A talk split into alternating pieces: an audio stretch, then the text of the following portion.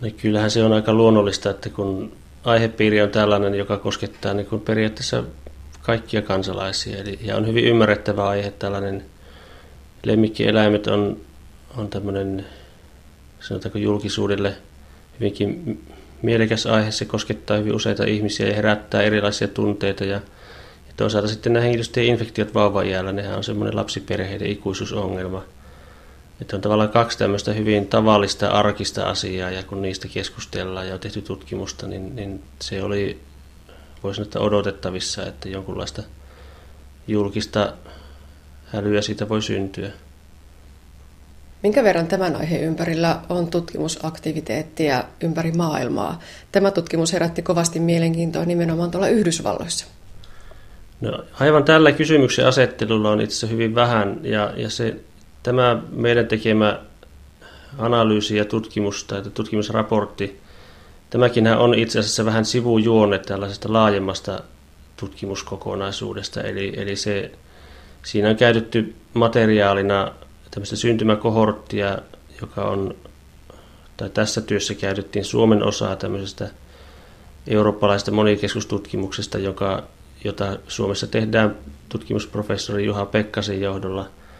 Ja tämän alkuperäisen tutkimuksen tavoitteenahan on ollut selvittää ympäristön tai varhaisen ympäristön mikrobien merkitystä lapsen allergisten sairauksien syntyyn. Ja tavallaan siinä samassa yhteydessä, kun tätä tutkimusta aikoinaan käynnistettiin, silloin itsekin aktiivisesti oli sitä pystyttämässä Juhan, Juhan kanssa. Ja tuota, silloin oli juuri ollut tullut julki tutkimuksia lemmikkien vaikutuksesta astma ja allergiaa ja samassa yhteydessä sitten onneksi kerättiin aika tarkka tieto tai suunniteltiin tarkka tiedon keräys näiden kissa- ja koira-altistuksen tapahtumisesta ensimmäisen ikävuoden aikana ja samaan aikaan sitten näistä henkilöstöinfektioista ja sitten tämä tutkimusajatus tuli vähän tässä matkan varrella pikkuhiljaa ja sitä lähdettiin työstämään. Dosentti Sami Remes kertoo, että tutkimuksessa hyödynnettiin Terveyden ja hyvinvoinnin laitoksen lapsuuden kasvuympäristö ja allergiat tutkimuksen aineistoa. Taustalla oli hypoteesi siitä, että varhainen eläinaltistus voisi tasapainottaa immuunijärjestelmän kehittymistä ja estää tarpeettoman voimakkaita vasteita tavallisia taudinaiheuttajia kohtaan. Näin ollen pieni lapsi voisi olla paremmassa suojassa yleisiä hengitystieviruksia vastaan. Sehän lähti liikkeelle tällaisesta tunnetusta, puhutaan hygieniahypoteesista, jossa todetaan, että varhainen erilaisille mikrobeille altistuminen näytti vähentävän lapsen allergiariskiä. Ja, ja tota, samaan aikaan sitten tästä aiheesta tuli paljon tutkimuksia ja toisaalta sitten se, mihin itse olin törmännyt lastenlääkärinä ja, ja jota lastenlääkärit on paljon pohtineet, että miksi osa lapsista, jotka joutuu sairaalaan tällaisten tiettyjen hengitysten virusten yhteydessä – niin miksi he saavat vaikean taudinkuvan, kun osa, suurin osa lapsista saa saman viruksen kohdatessaan tavalliseen flunssan taudinkuvaan. Ja tämä oli se yksi ehkä yllyke sitten lähteä analysoimaan tätä tuoreinta tutkimusta ja katsoa, että, että mikä merkitys ympäristömikrobeilla on tällaisen hengitystieinfektioiden sairastavuudessa. Ja, ja siinä mielessä se löydös oli tavallaan siinä vaiheessa jollain tapaa odotettu, eli ympäristömikrobeilla näyttää olevan myös, myös tätä henkilöstöjen infektiooireita ajatellen tällaista muokkaavaa vaikutusta. Eli, eli tota,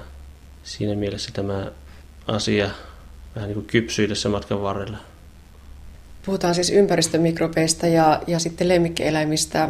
Onko se niin, että kysymys ei oikeasti ole niistä eläimistä, vaan niistä ympäristön bakteereista ja liasta, mitä lemmikkieläimet tuo sisälle? No, tämä on hyvä kysymys sikäli, että asiahan on allergiatutkimuksessa paljon pohdittu ja, ja siellähän on kaksi pääteemaa, joista keskustellaan. Toinen on tämä eläinperäiset allergeenit, eli eläinten hilseen tai, tai syljen proteiinit, jotka voivat toimia allergeenina, eli, eli allergia-aiheuttajana potilaalla. Ja toinen seikka on sitten se, mitä kaikkia mikrobeita ja lemmikit tuovat tullessa, eli, eli suolistoperäiset mikrobit, eli ulosteperäiset bakteerit, plus sitten ehkä vielä suurempana tekijänä eläinten, kun eläimet liikkuvat sisälle ja ulos, niin ne kantaa tassuissa ne turkissaan sisälle maaperän sisältämiä mikrobeja. Eli, eli se on se asia, jota tämänkin tutkimuksen yhteydessä paljon pohdittiin. No onko siihen vastausta, kumpi tekijä vaikuttaa enemmän? Tämän sanotaanko infektiosairastavuuden osalta pitäisin todennäköisempänä, että näitä mikrobeilla on suurempi, suurempi vaikutus. Aika mielenkiintoista, että samaan aikaan kun tämä meidän tutkimus tuli julki, niin Amerikassa abstraktin muodossa julkaistiin eläin, eläintutkimus, jossa hiirimallissa annettiin osalle hiiristä tai hiiriä kotipölyä, jota oli kerätty lemmikkieläimiä tai koiria omistavista kodeista.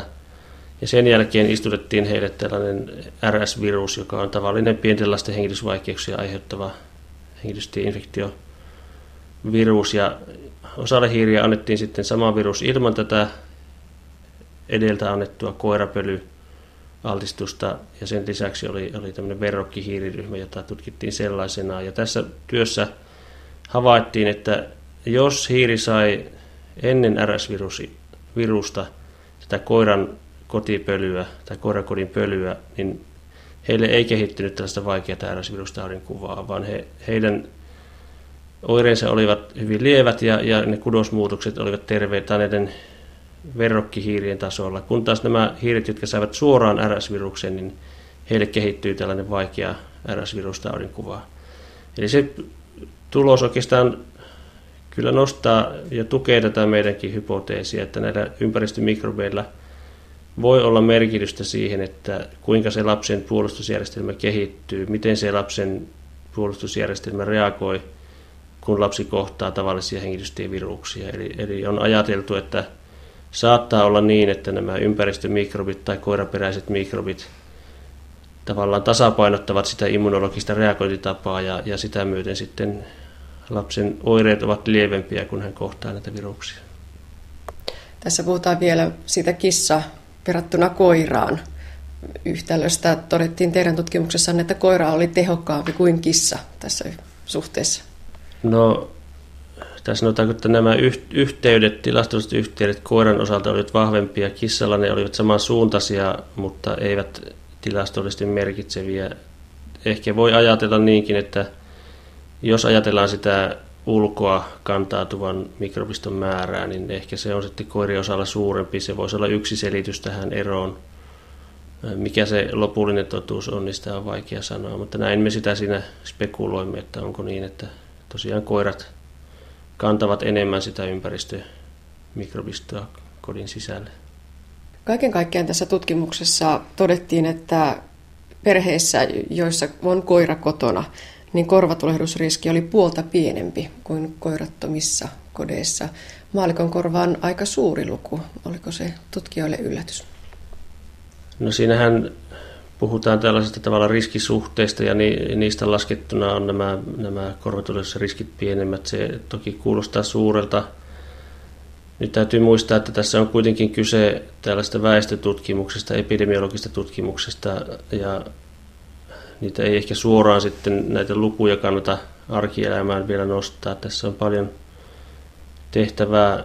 Sanotaanko näin, että tämä havainto on tässä vaiheessa mielenkiintoinen, mutta, mutta tota, aika paljon vielä vaaditaan lisää tutkimuksia tämän mahdollisen syy-yhteyden osoittamiseen. Nämä eläinmallit ovat hyvä alku siihen, mutta tarvitaan vielä lisää muissa väestöissä tehtyjä tutkimuksia ja, ja ehkä lisää näitä tutkimuksia, jossa tätä mikrobiasiaa tutkitaan hieman tarkemmin – mutta toki tässä meidän aineistossa tämä riskisuhteen vähenemä oli, oli tuota luokkaa.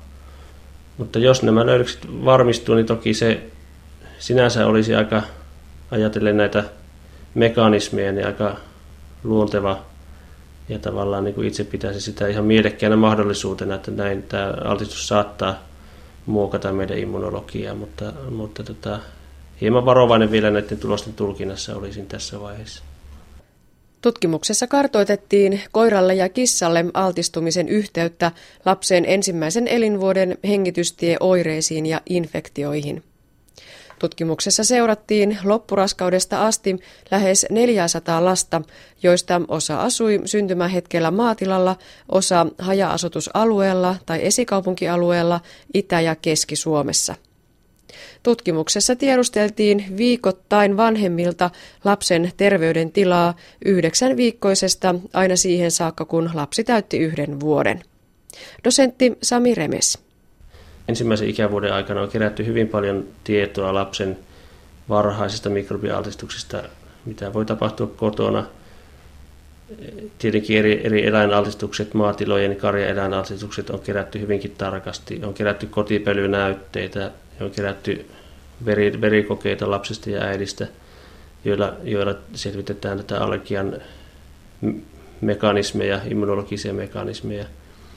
Eli siinä mielessä tämä on tästä aiheesta, infektioaiheesta kyllä ainutlaatuinen, että aikaisemmin ei ole julkaistu tutkimusta, jossa ensinnäkin olisi tällainen prospektiivinen, eli eteenpäin suuntautuva tutkimus, ja, ja toisaalta on viikoittaisella päiväkirjalla kerätty tietoa joka viikko, minkä verran vauva on altistunut eläimelle, minkä verran vauvalla on ollut henkilöstöinfektio, erilaisia henkilöstö- ja muita infektiooireita. Eli meillä on tavallaan niin ajantasaista tietoa joka viikolta ja sitten niiden perusteella on tehty tämä analyysi.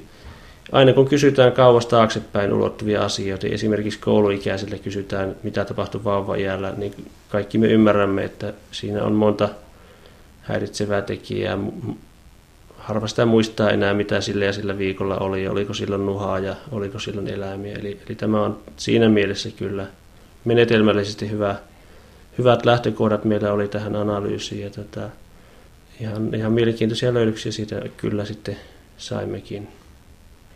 Suosituksia ei pitäisi koskaan tutkijalta kysyä, mutta kysynpä nyt kuitenkin, voiko lapsiperheeseen suositella lemmikkieläintä?